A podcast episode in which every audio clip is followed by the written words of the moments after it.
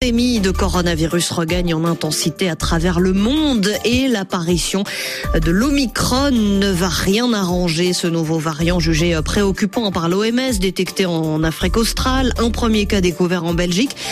Cela s'ajoute donc à l'inquiétude hein, face à l'aggravation de la situation sanitaire. En Corée du Sud, le nombre de cas quotidiens recensés bat des records. Alors même si la situation est moins grave qu'en Europe, elle n'en reste pas moins préoccupante pour les autorités Nicolas Roca. Fort d'un taux de vaccination de plus de 80%, la Corée du Sud a décidé début novembre de passer à l'étape d'après en termes de gestion épidémique. À savoir plus d'horaires de fermeture pour les bars et les restaurants et un pass sanitaire pour les lieux dits à risque.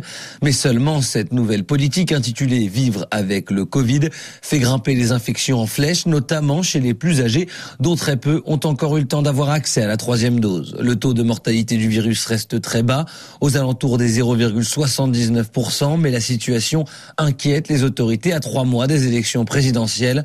Si la moyenne des 5000 cas quotidiens est dépassée d'ici le 30 novembre, cela pourrait entraîner un retour des restrictions plus strictes, un petit mois seulement après leur disparition. Nicolas Roca, correspondant de RFI à Séoul, le coronavirus qui a fait de nombreuses victimes en Serbie, notamment Laurent Rouy, parce que les gestes barrières sont peu appliqués et la vaccination trop discrète.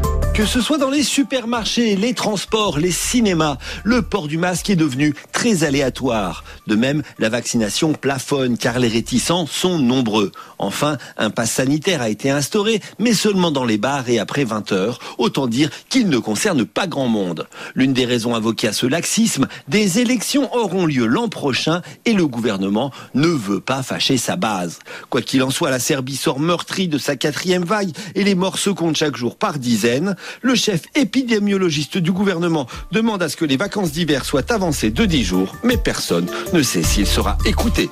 Laurent Rouy, en Centrafrique, entre la famine et les nombreux problèmes sécuritaires auxquels le pays est confronté, le coronavirus arrive un peu au second rang des préoccupations et le nombre de cas est relativement faible hein, dans le pays, si on en croit euh, les chiffres euh, probablement sous-évalués euh, du ministère de la Santé. 12 000 cas pour près de, de 5 millions d'habitants et 101 décès depuis le début de la pandémie. Actuellement, seulement 7% de la population est complètement vaccinée hein, en Centrafrique, car la stratégie vaccinale se heurte à beaucoup d'obstacles sur le terrain. Carole Valadon. Effectivement, hein, et la première de ces difficultés, c'est la dépendance aux dons de vaccins. La RCA n'a pas d'argent pour acheter elle-même les doses et doit donc attendre les livraisons de l'initiative COVAX notamment. L'autre difficulté, c'est la conservation du vaccin. Même dans les quartiers les plus favorisés de la capitale, l'électricité n'arrive que quelques heures par jour. Et puis il y a enfin l'accès aux zones les plus reculées, alors que les combats se poursuivent dans le nord-ouest et le centre du pays. C'est d'ailleurs surtout la crise humanitaire suite à la guerre qui préoccupe actuellement les Centrafricains. Dans les rues de Bangui, on se donne la collade, on se serre la main et personne ne porte de masque en dehors des réunions officielles. Carole Valade, alors un peu de positif quand même au Brésil après des mois de crise sanitaire et d'inquiétude, le pays semble aller vers le mieux. Sarah Cozzolino. Oui, après un premier semestre compliqué, on est maintenant à une moyenne de 300 décès par jour. C'est un chiffre en chute par rapport euh, aux dernières semaines, bien loin du pire moment de la crise avec 3000 morts par jour au mois d'avril. Le taux d'occupation des hôpitaux a également baissé.